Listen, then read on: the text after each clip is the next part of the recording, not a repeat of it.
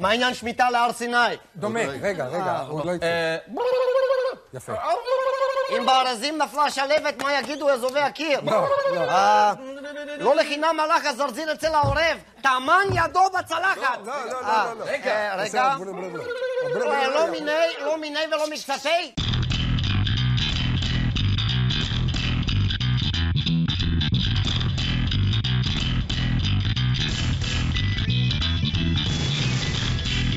Levels would be outdated, of course, before anyone started. Then on the page, too sincere, clearly regret, backward, wait, naive, anachronistic. Maybe that'll be the point. Maybe that's why they be the next real level.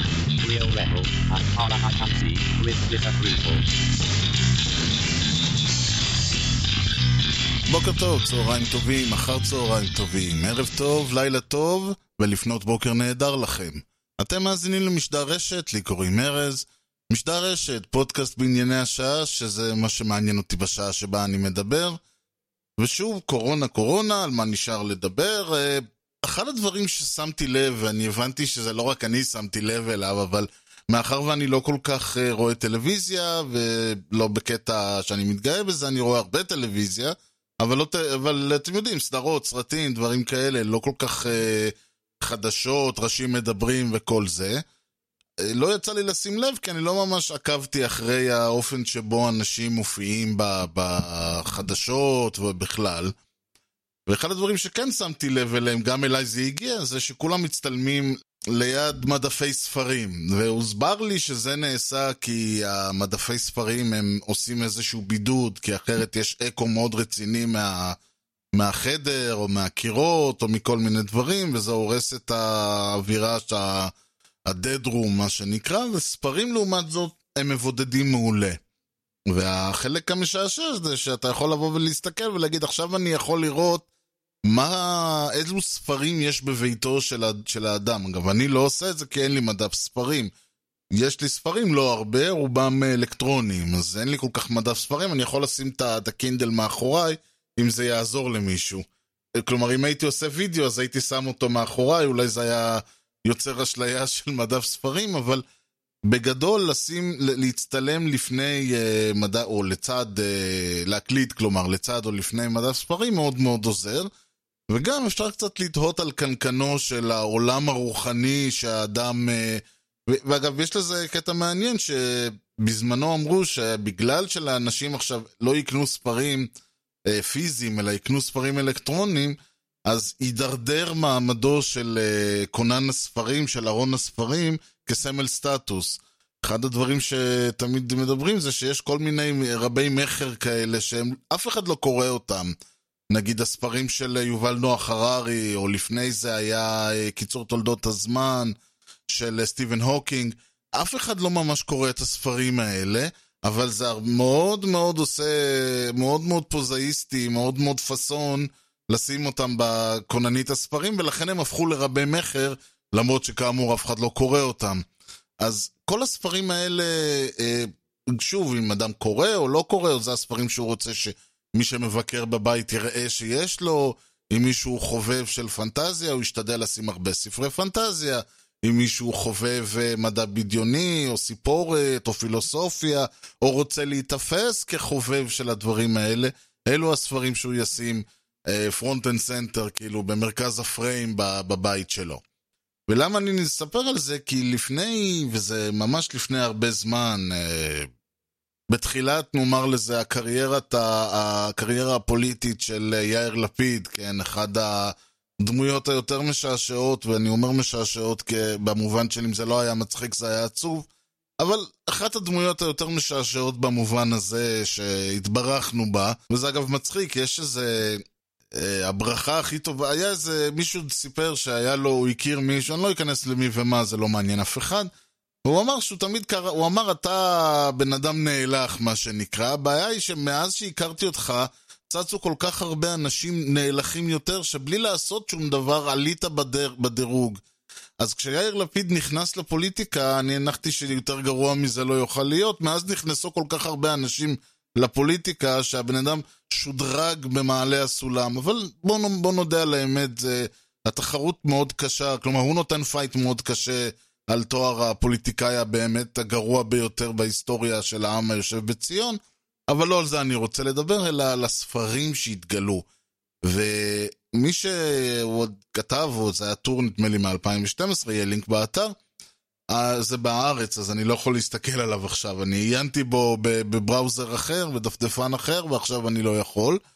כי אני בפיירפוקס עם החוסם פרסומות, אז uh, אני לא יכול להסתכל על ה... זה, זה במאמר מוסגר. והוא כתב שם שמה שהתגלה זה שכל הספרים של יאיר לפיד הם ספרי ציטוטים. כלומר, כל הספרים שנמצאים אצלו במדף, בכוננית, לידו, שהוא יכול לגשת ולשלוף, אלה לא ספרים של uh, הוגי דעות, של מדינאים, של אנשים, אלא ספרים של ציטוטים. כלומר, הוא טען שהרעיון הוא שאם אתה לוקח את כל, הצ... את כל הציטוטים, אתה מגלה איזה... את עולמו הרוחני ש...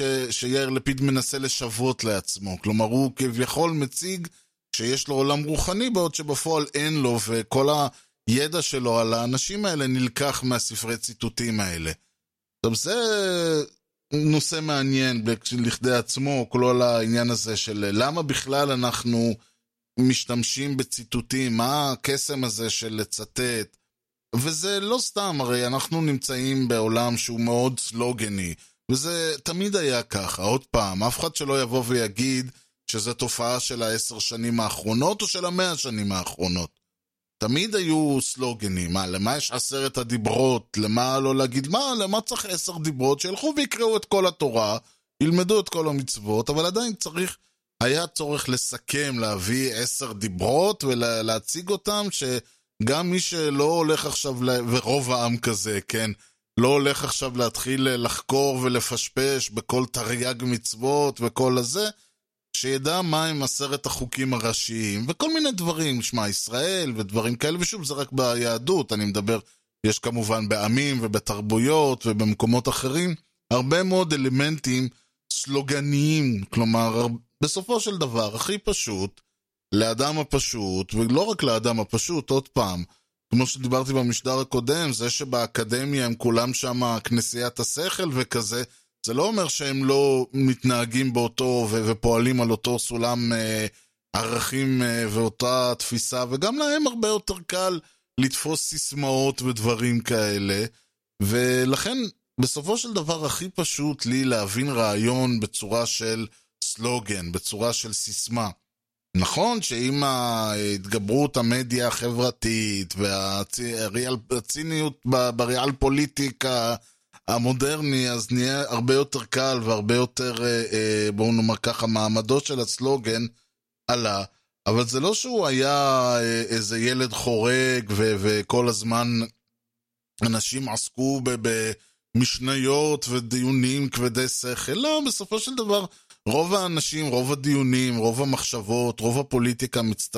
מסתכמת ב... ברעיונות מאוד פשוטים, שלא לומר פשטניים. והבעיה המשעשעת עם הנושא הזה, עם העודף אה, אה, סלוגניזציה, והרעיון הזה שהרבה יותר פשוט לסכם רעיון ב... בידי זה שאני אבוא ואתן איזשהו ציטוט, וציטוט הוא בדרך כלל היופי שלו, הוא שאני לא צריך לבוא ולהציג רעיון מורכב, מצד שני, הרבה יותר פשוט לי, במקום שאני אבוא ואגיד, אה, מחש... אני תמיד אומר ככה וככה וככה, או יש משפט שאני אוהב, שאני חשבתי עליו, ב... ב... המצאתי וחשבתי, הרבה יותר קל לבוא ולהגיד, דקארט אמר, כמו שדקארט אמר, אני חושב משמע אני קיים, הופה, דקארט, שם, שוב, לא לכולם היום, אבל נניח, או לפחות הציטוט מוכר, וזה אומר לאנשים, אוקיי, אני יודע, יש איזה שהוא עומד על... אה, הוא נתלה באילנות גבוהים, מה שנקרא.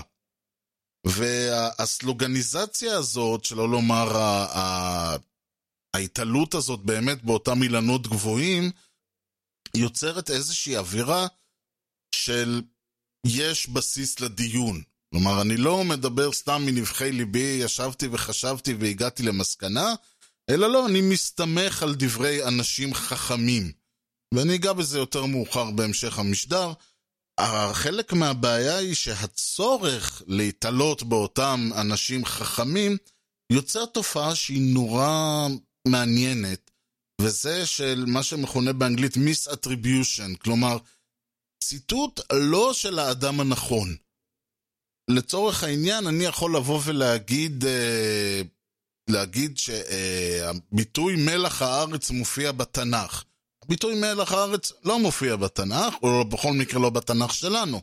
הוא מופיע בתנ"ך של הגויים, זה משהו שישו אמר. והרעיון של לבוא ולצטט או להשתמש באיזושהי מובאה, אני דיברתי על זה במשדר עתיק יומין, שדיברתי על כל מיני מילים, משפטים או פתגמים שמשמעותם השתנתה עם השנים, למשל אה, אה, להציע לו הצעה שאי אפשר לסרב לה, ואני, שבמקור, בסנדק, וזה שוב ציטוט שקל למצוא כי הוא בספר והספר נגיש, בסנדק זה מופיע בתור אולטימטום, בתור משהו שאתה, זה לא, היום תופסים את זה כהצעה מפתה. אה, למה? חשבתי שאתה רוצה להתפטר? לא, הבוס שלי הציע לי הצעה שלא יכולתי לסרב לה. מה הוא עשה? העלה לי את המשכורת, נגיד, או משהו כזה. אבל במקור זה, הייתה, זה היה אולטימטום, זה אם תעשה, אם לא תעשה את מה שאני דורש ממך, תגלה בבוקר, במקרה הטוב ראש של סוס, במקרה הפחות טוב משהו אחר במיטה שלך. ואותו דבר אה, קרה להרבה מאוד ציטוטים שבמקרה הטוב שמרו על האופי שלהם ונשמרו בצורה מסוימת, אבל לא תמיד הם מיוחסים לאנשים המתאימים. ויש עניין מאוד מעניין למה באמת אנחנו מתעקשים לייחס אותם. אחד הציטוטים המעניינים שנתקלתי בה, יש למשל ציטוט נהדר של, שמיוחס לוולטר, שאומר, אה, אני אינני מסכים עם אה, דעתך, אך אלחם על זכותך להביע אותה. ושוב, אני לא נכנס פה לציטוט המדויק, בתור התחלה, כי זה לא וולטר אמר את זה.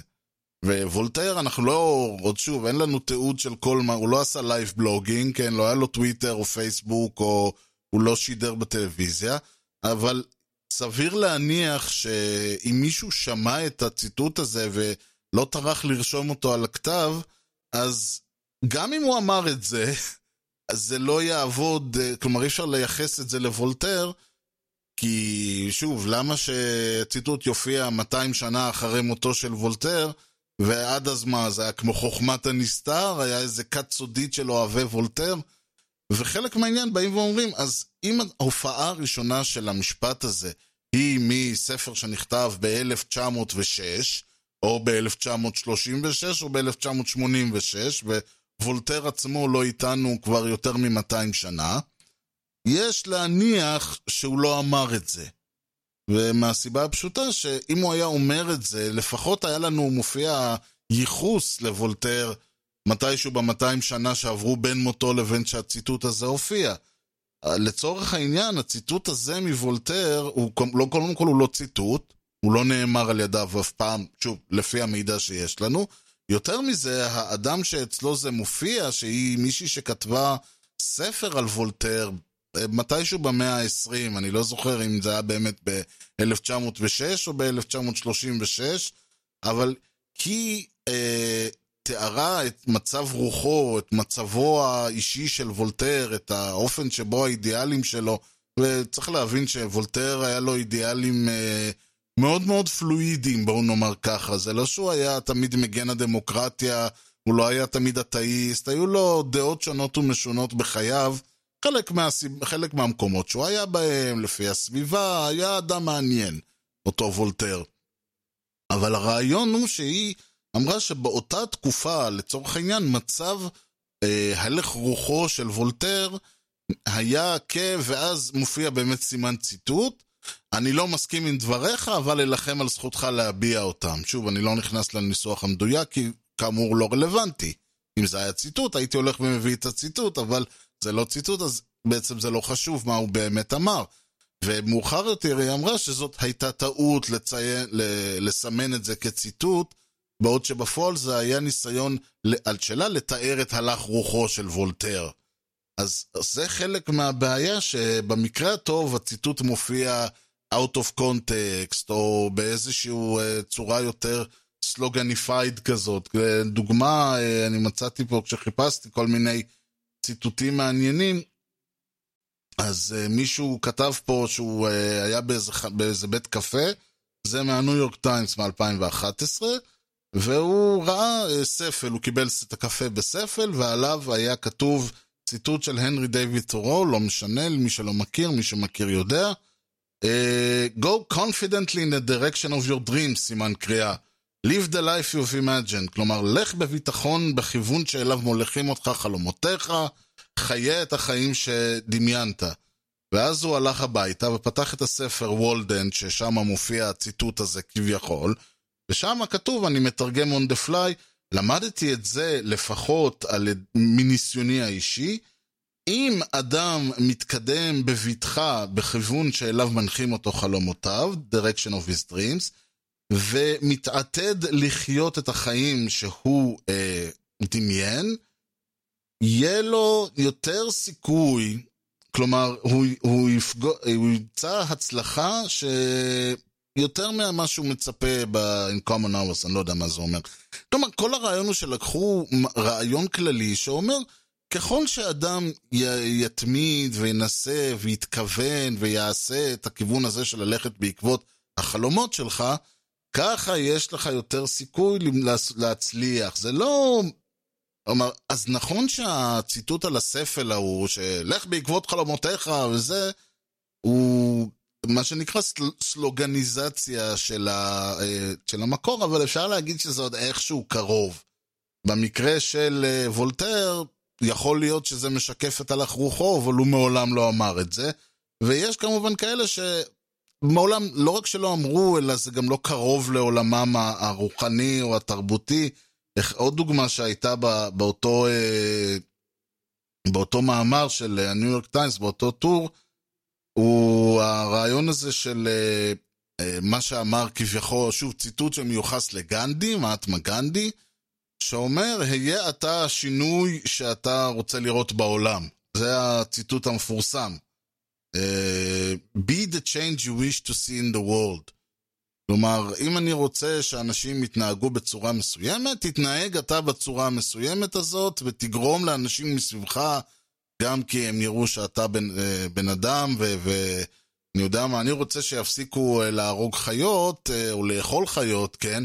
אז אני צריך להיות טבעוני לצורך העניין, וזה יגרום לאנשים או לאמץ, או שאני אעשה כנפיים לדעה ודברים כאלה, כל מיני כאלה. והוא אומר שהציטוט הכי קרוב שהוא מצא, ש, שיודעים שגנדי אמר, הוא אם נוכל לשנות את עצמנו, ה-tendencies, שזה שוב כל מיני אה, מגמות בעולם, ישתנו. כשאדם משנה את הטבע של עצמו, כמו, ככה הגישה של העולם משתנה כלפיו. לא צ... אנחנו איננו צריכים להמתין לראות מה אחרים עושים. שוב, יש פה איזשהו כיוון של לומר, אבל הוא אף פעם לא אמר, אהיה אתה השינוי שאתה רוצה לראות בעולם. הוא מדבר פה על, בואו נאמר ככה, על ה... אה, דבר ראשון, הוא לא אומר מה אתה רוצה לראות בעולם, אלא הוא אומר, תעשה אתה את הדברים שאתה רוצה לעשות, תשנה את עצמך. נכון, העולם משתנה בעקבותיך, או הכיוונים השתנו, אבל, זה, אבל אל ת, תסתכל על העולם, תסתכל על עצמך. והפכו את זה על ראשו כשהפכו את זה ל"היה אתה השינוי שאתה רוצה להיראות בעולם". אז יש פה משחקים, וכמובן שיש משפטים שבכלל הבן אדם לא אמר, ויש כאלה שטוענים שזה בכלל לא אמור להיות קרוב למה שהוא אמר. יש פה דוגמה מדהימה שמיוחסת אה, כביכול לנלסון מנדלה, שהוא, אה, שוב, אני לא יודע אם צריך להכיר אותו לאנשים, אולי עוד דור, אף אחד כבר לא יודע מי זה היה, אבל לצורך העניין אני מניח שבדור שלנו, בדור שאני מדבר אליו, זקנים צעירים, ילדים וכיוצא בזה, עוד יודעים פחות או יותר מי זה היה נלסון מנדלה. ויש פה ציטוט שמיוחס לנסון מנדלה, ועוד לא רק, אלא מיוחס לנאום שלו כשהוא התמנה לנשיא דרום אפריקה ב-1994, והוא אומר, הפחד העמוק ביותר שלנו הוא לא שאנחנו לא מתאימים, הפחד העמוק הוא שאנחנו חזקים, powerful, יותר משניתן לדמיין. זה האור שלנו, לא החושך שלנו שמפחיד אותנו ביותר. אנחנו שואלים את עצמנו, מי אני בכלל שאני אעז להיות כזה בריליאנט, בריליאנט גם במובן של מבריק, אה, חכם וגם במובן של מפיץ אור.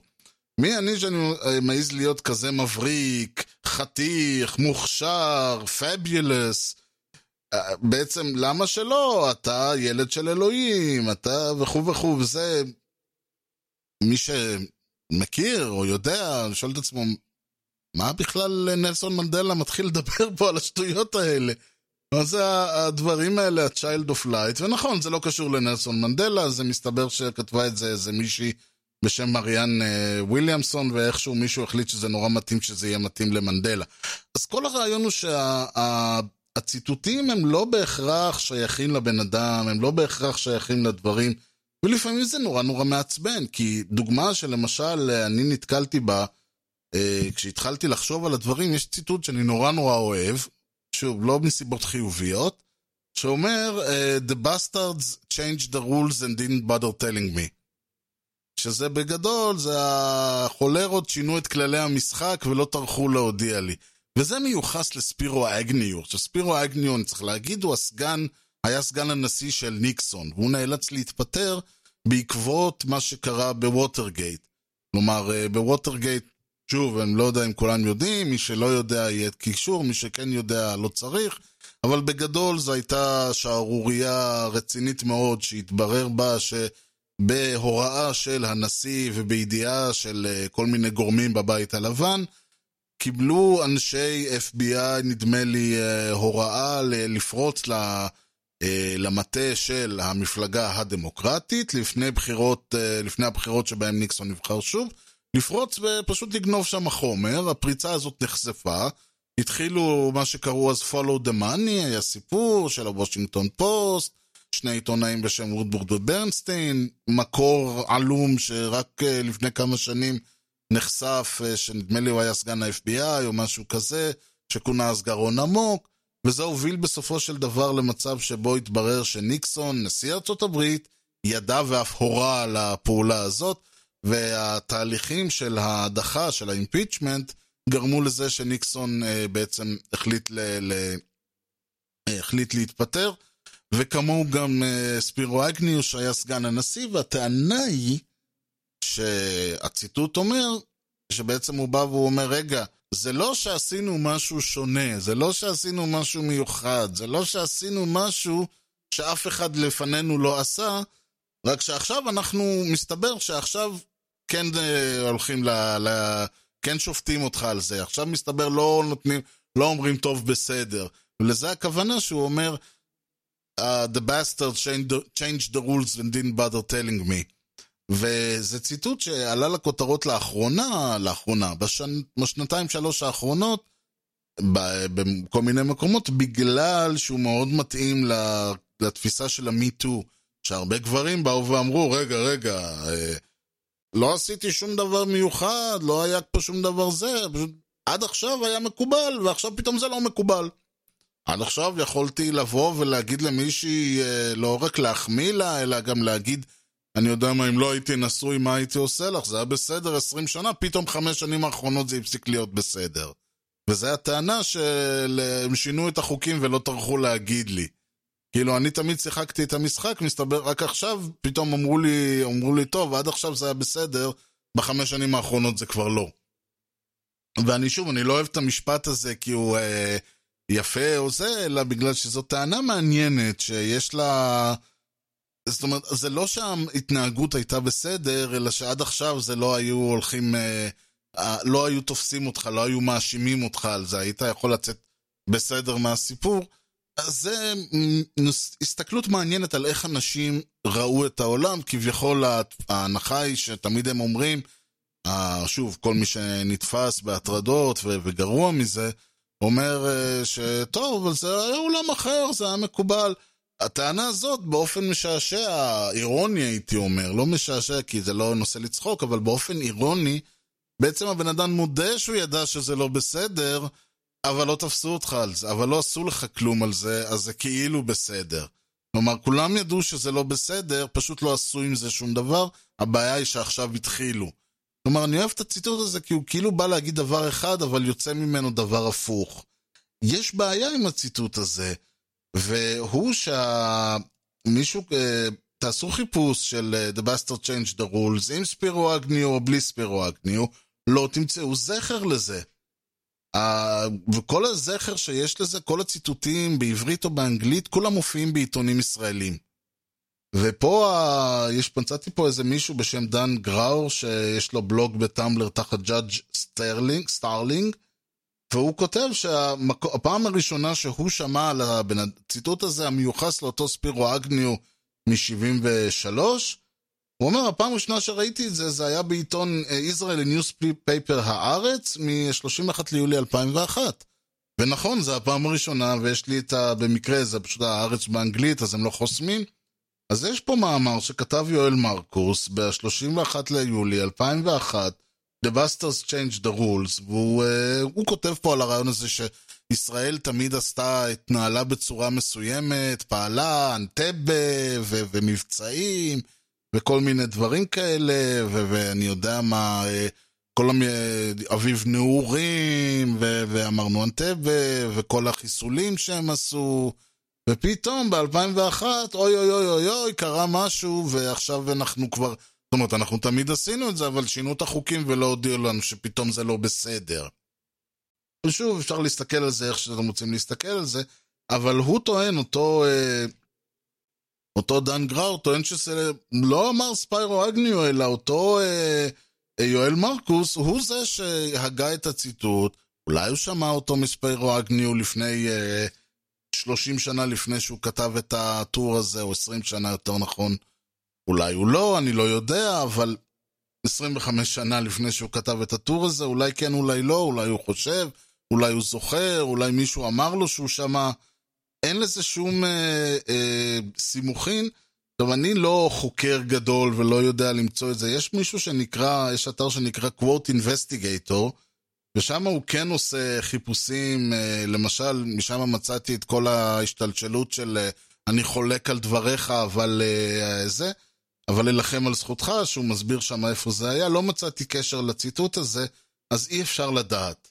אבל זו דוגמה נהדרת ל- ל- לכל העניין הזה של uh, עד כמה הציטוט שנכנס, ל- ל- שאפשר להשתמש בו בזה, אבל בפועל הוא לא נאמר. אני יכול לצטט רק את יואל מרקוס, אין לי מישהו מוקדם יותר, כי אני לא מצאתי. אולי מישהו שיש לו קשר, היה לו קשר לספירו אגניו או יואל מרקוס עצמו, יכול להסביר. זה חלק מהעניין, שהרבה פעמים כשמישהו אומר, אני שמעתי את זה אומר, בסופו של דבר הציטוט לא יכול להיות מיוחס לבן אדם המקורי, כי אף אחד לא שמע אותו חוץ מאותו אדם ששולף מנבחי זיכרונו את הסיפור. אחד האנשים, למשל, שהכי... יש שלושה אנשים בערך, שוב, give or take, שהכי זוכים ל- ל- לכבוד הזה לקבל ציטוטים לא שלהם. אחד מהם זה אלברט איינשטיין, שבאמת לא אמר חצי מהדברים, אני חושב שהרבה יותר מחצי מהדברים שמיוחסים אליו.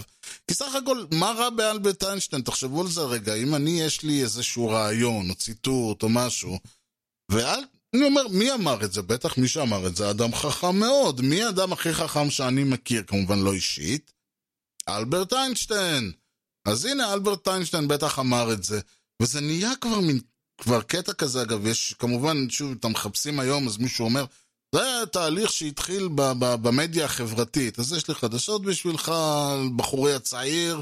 לי היה ספר uh, שנקרא כמו שאיש אחד חכם אמר פעם, וזה היה ספר משנות ה-90, ויש ספרי ציטוטים משנות ה-80 ומשנות ה-60 וכן הלאה וכן הלאה. שוב, אותו מדף ספרים של יאיר לפיד. הרעיון הזה לצטט אנשים, ויותר גרוע, לצטט אותם לא נכון, זה לא המצאה מקורית, זה המצאה שימיה כימי הציטוטים, בואו נאמר ככה. וחלק מהעניין הוא ש... ויש כמה דמויות שזוכות להרבה מאוד אה, ייחוסים, שאחד מהם באמת הוא אלברט איינשטיין. ואתן דוגמה, יש אה, משפט שכל הזמן מדברים עליו, שאיינשטיין אמר, כמו שאיינשטיין אמר, ההגדרה של שיגעון היא לעשות את אותו דבר פעם אחרי פעם ולצפות לתוצאה שונה. וזה, קודם כל זה משפט מאוד חכם. אה, אפשר היה, לה, לה, אפשר היה לייחס אותו לבחירות, ה, למסכת הבחירות, שהלכנו לבחירות שלוש פעמים ולא השתנה שום דבר. זה אגב הייתה קטע שכולם ציטטו את איינשטיין שאמר את זה לגבי הבחירות, שעשינו אותה, שהלכו והצביעו פעם אחרי פעם אחרי פעם, והתוצאה לא השתנתה. יש רק בעיה אחת, הוא לא אמר את זה, אין שום ייחוס שאלברט איינשטיין אמר את הציטוט הזה. יותר מזה, הייחוס הראשון, הפעם הראשונה שהציטוט הזה בכלל מופיע, היא ב-1981. כלומר, מילא אם איינשטיין, מישהו היה אומר שהוא שמע, שהוא ראה, שאיינשטיין אמר וזה, וזה היה מופיע ב... לא יודע מה, ב-1940 או ב-1930 או ב-1920 בטח ובטח. איינשטיין פרסם את uh, תורת היחסות שלו ב-1905 נדמה לי, או 10 או משהו כזה. והוא כבר לא היה בחור צעיר אז, היה כבר בן איזה 30 ומשהו. והוא לא, זאת אומרת, 81 איינשטיין כבר לא היה איתנו כמה שנים טובות. והחלק היותר משעשע פה זה שלמי זה כן מיוחס, מסתבר שזה מיוחס לאלכוהוליקס אנונימוס. או יותר נכון לארגון שנקרא אל אנון, שזה ארגון שאלכוהוליקס אנונימוס הוא ארגון שתומך באלכוהוליסטים, אל אנון הוא ארגון שתומך בבני משפחות של אלכוהוליסטים. ו... אבל הרעיון הוא אותו רעיון, ואחד הדברים שהם מדברים עליו, אחד הדברים שבכלל אלכוהוליקס אנונימוס עשו ועושים עד היום, ונרקוטיקס אנונימוס, מה שמכונה ה-NA, שהוא בעצם מתבסס על, על AA, אלכוהוליקס אנונימוס, חלק מהעניין שלהם זה שהם לא עוסקים אה, בדברים שברובו של עולם. אולי הרעיונות, הפילוסופיות, העקרונות הטבועים בשיטה של ה-AA הם רעיונות מאוד אה, גדולים ו- ומעניינים ומושפעים מדתות ומחשבות ודברים, אבל בסופו של דבר, אדם שבא למפגש של ה-AA הוא לא יכול עכשיו לשבת ולעשות דיון פילוסופי, הוא בן אדם, תשמעו, יש, יש אנשים שמגיעים מהרחוב, תרתי משמע, לא מהרחוב במובן המטאפורי. גם כאלה. כל הרעיון הוא שזה, שה-AA, ה-NA פתוחים לכל אדם, באמת, לא משנה דת, גיל, מוצא, גזע, מעמד חברתי, מעמד כלכלי, אם אתה, יש לך פרוטה מצויה בכיסך, או שהפרוטה לא הייתה מצויה בכיסך כבר 30 שנה. כל אחד יכול להיכנס, כולם שווים, כולם זה. ולכן הרבה מאוד מהדרך אה, שבה ה-AA וה-NA בנויים, והאופן שבו הם מנגישים את הרעיונות ואת הדרך שלהם, היא באמת על ידי סלוגנים. ויש שם הרבה מאוד סלוגנים, וחלק מהרעיונות שחוזרים עליהם. כל הרעיונות הם רעיונות שאתה חוזר עליהם שוב ושוב ושוב, עד שהם נכנסים למוח, מה שנקרא. ולכן משפטים כמו, וזה מאוד מתאים לאנשים שסובלים מהתמכרות, כי בן אדם שסובל מהתמכרות בעצם עושה בדיוק את העניין הזה של פעם אחרי פעם אחרי פעם אחרי פעם חוזר לאותם דפוסים, לאותן התנהגויות, וכאילו כל פעם אומר, אבל הפעם זה יהיה שונה, אבל הפעם אני אשלוט בזה, הפעם אני אהיה בסדר, למדתי מהניסיון מכל הנפילות הקודמות וכו' וכו'. זה, עכשיו, זה נורא יפה, אבל תסכימו איתי, או אל תסכימו איתי, לדעתי הרעיון הוא של לבוא ולהגיד, כמו שאומרים ב-AA, רגע, רגע, מה, איפה כבודו יודע מה אומרים ב-AA? נגיד, שמעו, זה לא בונים החופשיים, כן? יש להם אתר, ולאתר יש אה, זה, ואתה יכול, כולנו כבר, כולם כבר שמעו על, על 12 השלבים, וכל החומר הזה מצוי, ואפשר לקרוא ואפשר לראות, גם אם מישהו לא... היה בפגישה של סביר להניח שהוא ראה איך נראה בטלוויזיה או בדברים כאלה. גם אם מישהו לא היה בפגישה של ה-NA, יכול להיות שהוא קרא ספרים שמופיעים בהם, הדברים האלה. כולם יודעים איך, איך הולכת תפילת השלווה, כולם יודעים הרבה דברים אחרים, ומי שלא רוצה, לא יודע ורוצה לדעת, שוב, האינטרנט, גם לפני האינטרנט זה לא היה סודי, והיום זה עוד יותר לא סודי. אז, אבל עדיין לבוא ולהגיד, כמו שאומרים באלכוהוליקס אנונימוס, נשמע פחות טוב מלהגיד כמו שאמר אלברט איינשטיין. ולכן איינשטיין קיבל את ה... כי הרי לא יכול להיות שחבורה של אלכוהוליסטים ימציאו משפטים כאלה עמוקים. התשובה היא שמאוד יכול להיות שאותם אנשים ימציאו משפטים עמוקים, אבל זה פחות אה, אולי נתפס אה, במובן הזה. עוד אה, שני אנשים שמאוד באמת סובלים מעודף של ייחוסיות, זה ברנרד שואו, ג'ורג' ברנרד שואו ואוסקר ויילד. שניהם אגב, זה הקטע המצחיק, לשניהם יש המון ציטוטים שלהם, שאנחנו יודעים שהם שלהם, אני לא יודע אם הם המציאו אותם, אבל הם כתבו, הם, שניהם היו מחזאים וסופרים, וכתבו טקסטים וחיבורים, ומה שאתם לא רוצים, ויש שם הרבה מאוד פנינות. Uh, אוסקר ויילד למשל, ב... נדמה לי בבעל אידיאלי, יש לו שם את המשפט ששואלים אותו, אה, תגדיר לי מי הוא אדם ציני, אז הוא אמר, אדם ציני יודע את המחיר של כל דבר ואת הערך של שום דבר. He knows the price of everything and the value of nothing. אה, ג'ורג' ברנרד שאו למשל, יש לו ציטוט שאני מצאתי שהוא אומר, יש רק דת אחת, אבל יש המון ורסיות שלה, שזה משפט יפה. עוד משפט שלו, למשל, זה משפט שאני אישית uh, זכרתי uh, מ... כשראיתי את, uh, uh, את פיגמליון, מה שלאחר מכן הפך להיות uh, גברתי הנאווה, וכמובן עשו אותו ב... ב... יש המון ורסיות לסיפור הזה. Uh, יש שם איזה דיון לגבי uh, איך uh, אותו, מי שמכיר אז פיגמליון, זה יש איזשהו פרופסור לבלשנות, uh, פרופסור היגינס אני חושב, ויש לו חבר שנקרא colonel פיקרינג, ו colonel פיקרינג הוא כזה, אתם יודעים, אה, בריטי, ויקטוריאני מבוגר, מאוד אה, נחמד, וכזה טוב מזג, טוב לב, טוב מזג וטוב לב, והיגינס הוא בדיוק ההפך, הוא, הוא מאוד אה, בוטה ומקלל, ואגרסיבי כזה, אימפולסיבי, אני לא יודע איך להגדיר אותו. כמובן שהוא הוא מתאהב באותה אלייזה לייזה שהיא, ה... הוא הופך אותה מנערת פרחים למישהי שנתפסת כליידי, וזה כמובן ביקורת מאוד נוקבת. מעבר לסיפור, זה גם ביקורת מאוד נוקבת על החברה ועל האופן שבו אדם נתפס אה, על פי דיבורו והליכותיו ולא על פי מי שהוא באמת. וכו' וכו', ואז יש שם איזה ויכוח אה, ש, שהיא אומרת, שהוא אומר לה, ביני לבין פיקרינג אין הבדל. ואז היא אומרת לו, זה לא נכון, הוא מתייחס לכל נערת פרחים כאילו הייתה דוכסית. ואז היגינס אומר לה, ואני מתייחס לכל דוכסית כאילו הייתה נערת פרחים. שהמובן של נערת פרחים זה לא במובן של ההיפיז, אלא מישהי שמוכרת אה, פרחים, שזה סוג של קבצנות בעצם. הם היו עומדות עם הטריי הזה, ומי שמכיר את ה... מחזה או סרט, זה סוג של כמו מוכרת הגפרורים או משהו כזה. זה מישהי שהייתה מוכרת את הפרחים בפרוטות, וזה בעצם, מזה הייתה מתפרנסת. אבל זה היה, זה סוג של קבצנות, כאילו רק במקום, אה, לא יודע אם כי היה אסור, או כי לא היה מכובד, אה, או שמישהו שבמעמד בחיים לא ייתן כסף למישהו, אז הרעיון הוא שהוא היה נותן, כאילו היה פה איזשהו סחר מכר מסוים. אבל זה לא שינה, עכשיו, אה, זה לא שינה את העובדה שלמרות שהיו להם הרבה מאוד משפטים משל עצמם, בכל זאת יוחסים להם ארגזים של משפטים שלא קשורים אליהם בכלל. ויש לאוסקר וילד אפילו מין, אה, יש לו ממש אה, ערימה של ציטוטים, מצאתי פה, זה נקרא phrases for the use of the young, כאילו ערימה של משפטים לצעירים, והיא די משעשעת, כאילו, זה מאוד מאוד ציני, מאוד מאוד... מאוד מאוד, אה, אני אשים לינק לזה, אני לא אתחיל עכשיו לעבור על כל הזה, כי זה לא הרעיון של המשדר. היו, אם נעשה משדר ציטוטים, אז נעשה את זה. נשאלת השאלה עכשיו, אמרתי, בגדול, יותר כיף, יותר נוח, יותר רב רושם, יותר uh, עושה אפקט, לייחס את הציטוטים האלה באמת לג'ורג' ברנרד שואו, לאלברט איינשטיין, לאוסקר ויילד.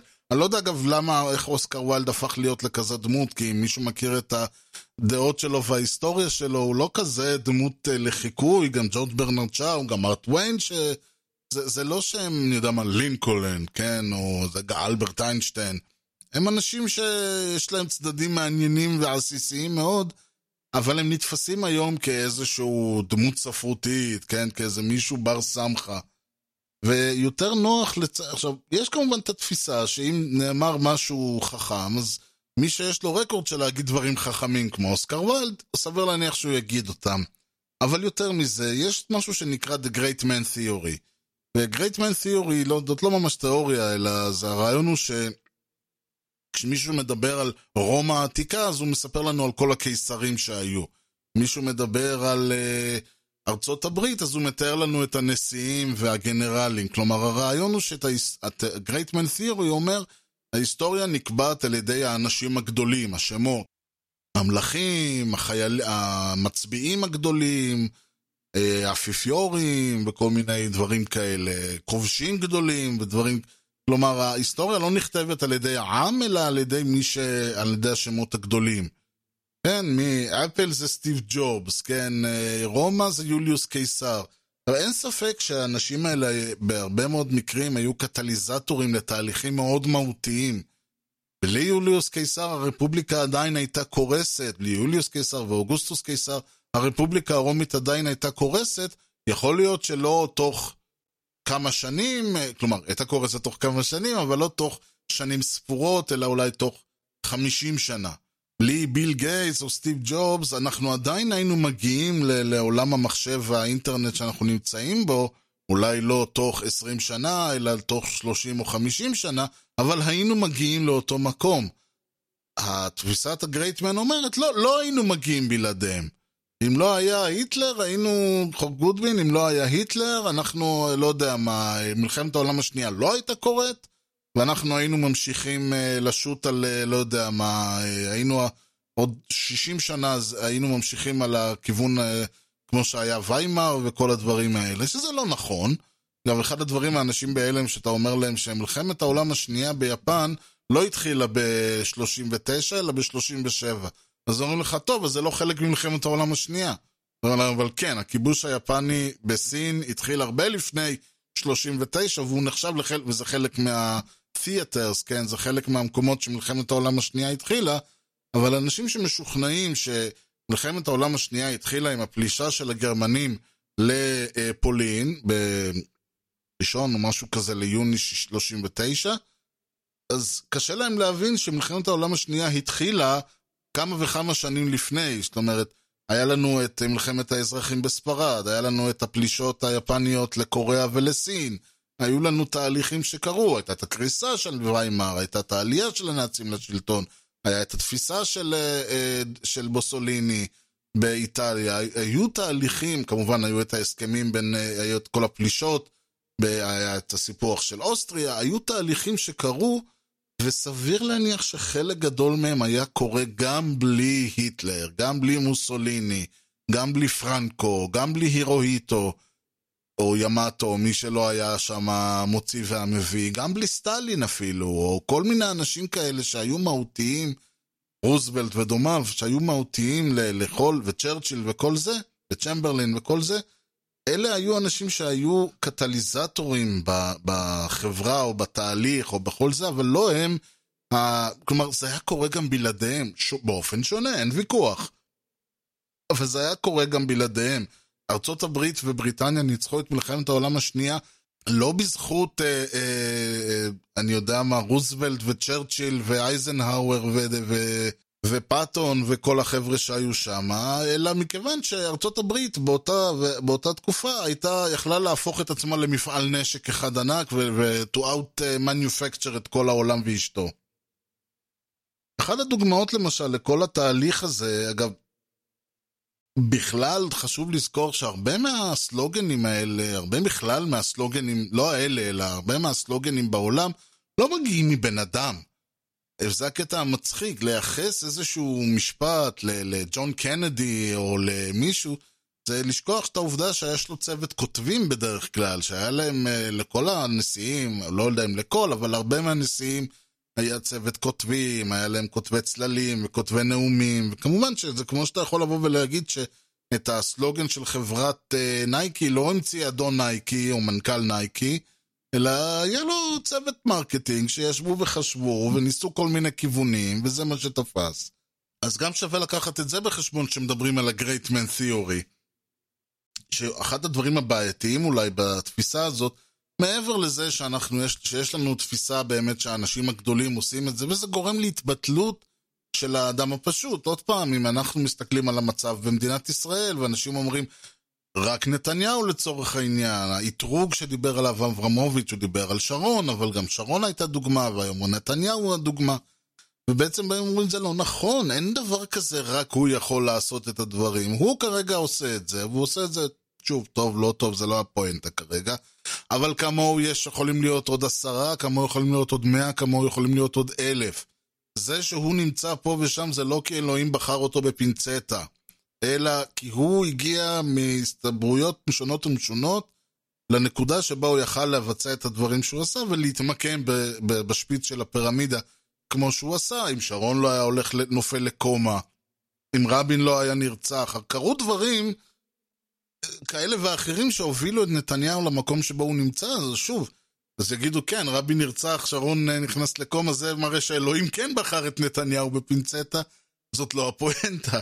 הרעיון הוא שאם אנחנו יוצאים מההנחה ש, שנתניהו אה, לא, אין לו איזה דיל עם אלוהים שסידר לו את כל המקרים הטרגיים האלה, סביר להניח שזה לא הוא ש...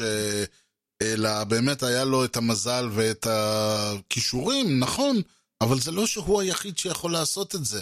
זה חלק מהרעיון, כי ברגע שאנחנו מעדיפים לייחס, ואני יודע שזה נשמע אולי קצת מופרך איך אני קופץ מפה לפה, אבל חלק מהתפיסה שאנחנו מעדיפים לייחס ציטוטים לאנשים גדולים ולא לאנשים פשוטים, לעמך, שלא לדבר על חבורת אלכוהוליסטים, זה יוצא לנו, אה, זה, זה גורם לעובדה שבאמת אנחנו ממשיכים להיתפס בהנחה שרק אדם דגול, רק אה, אדם זה כמו נתניהו, הוא היחיד שיכול לעשות את כל המעשים שהוא עושה.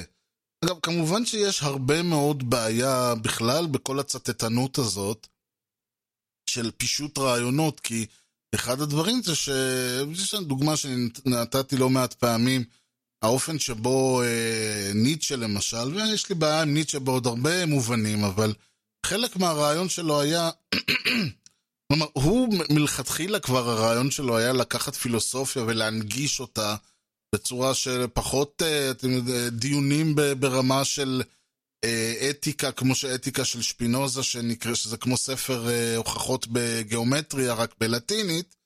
אז הרעיון של ניטשה היה, בואו אני אכתוב את זה בשפה של עמך, שכל אחד מבין, שיכול עכשיו לבוא איזשהו פרידר, פרנץ ולפתוח את הספר כה אמר זרטוסטרה בגרמנית, לקרוא והוא יבין את הזה, אלא ש... הרעיונות שלו היו מורכבים כבר, עם כל זה שהוא ניסה להנגיש ולהפשיט אותם, עברו עוד הנגשה ועוד הפשטה בזה שהם קיבלו את הסלוגניזציה הזאת. אלוהים מת.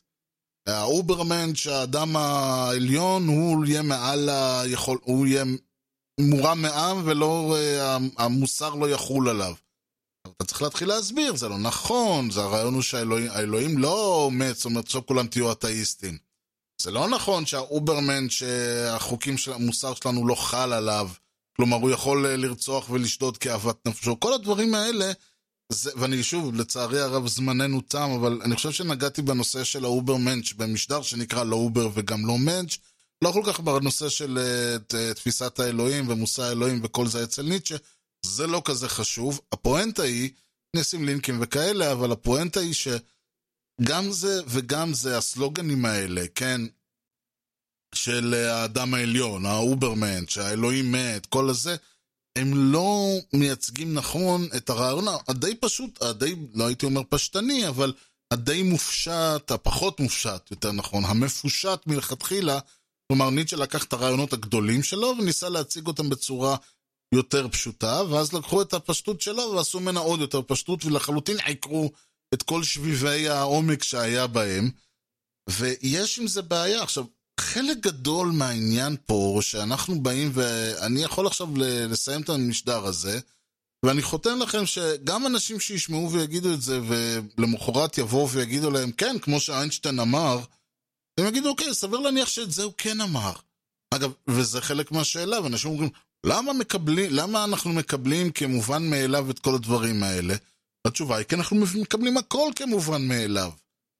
זה, זה חלק מהבעיה, ואני מנסה לגעת בזה המון במשדר רשת. אנחנו, נוצ... יש כל כך הרבה ידע בעולם, ואנחנו מקבלים את רובו, אלא אולי את כולו, כמובן מאליו.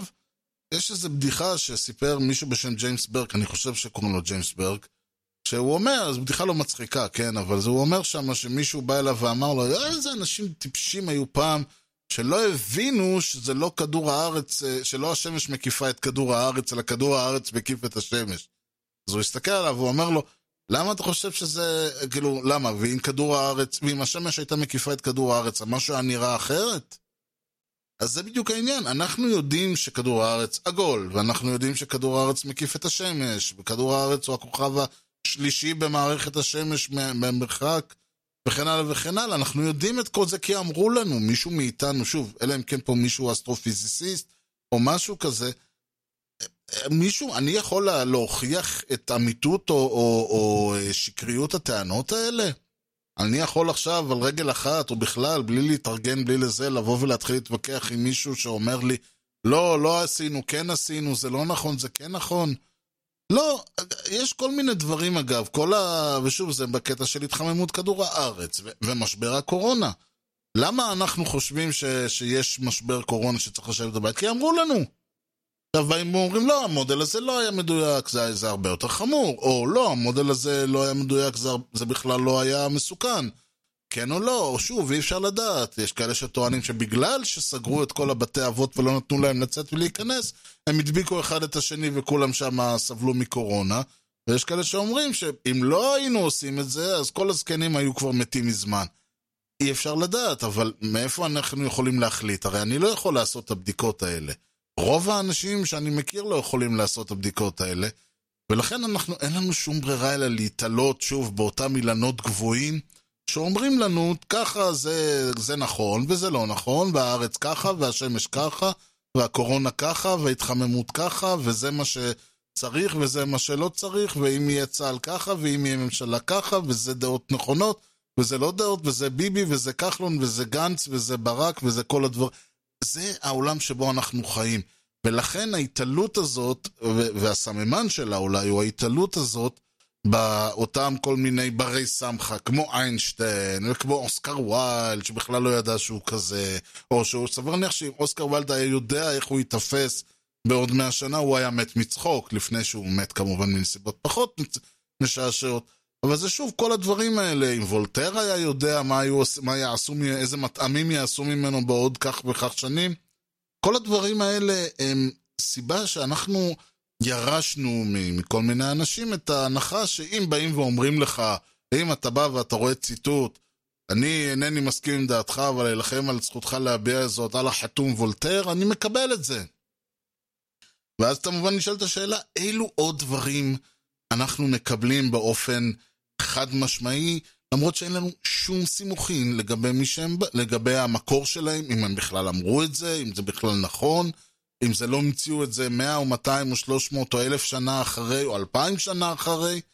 אין לנו שום דרך לדעת את זה, אלא אם אנחנו נפסיק לקבל את כל הרפרנסים האלה, את כל הציטוטים האלה כלשונם, ואם אנחנו לא נתחיל לחקור ולשאול ולהיות סקפטיים לגבי הכל, אנחנו נמשיך לצטט דברים שאמר אלברט איינשטיין, והוא ממש לא התכוון להיות כזה.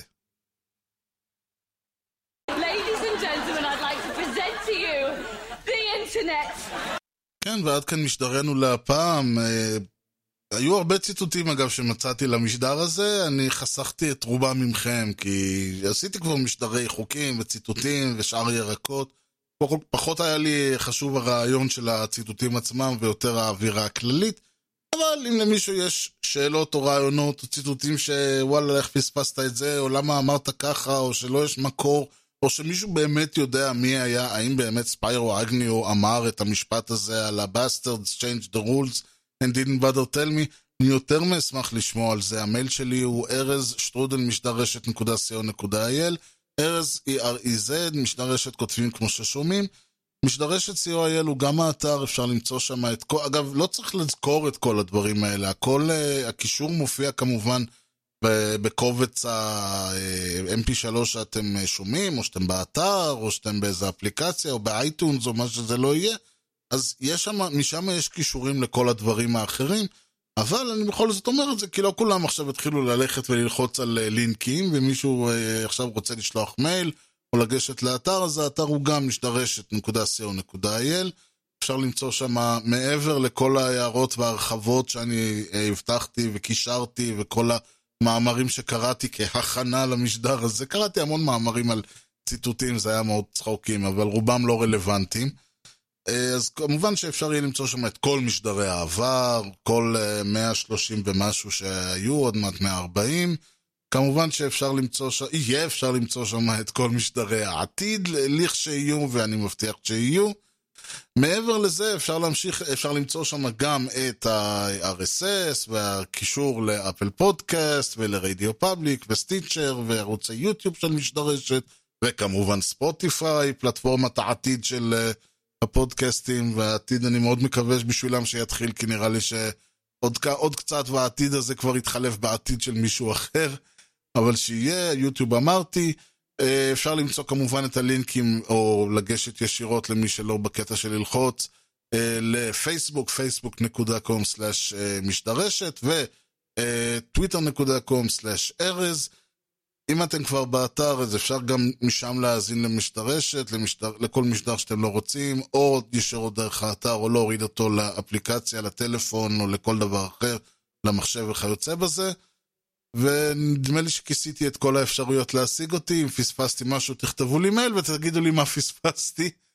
ועד כאן קמו משדרנו להפעם, אני מאוד מאוד רוצה להודות לכם על שהאזנתם. ועד למשדר רשת הבא, אני הייתי ארז, שיהיה לכם המשך יום נהדר, ולהתראות.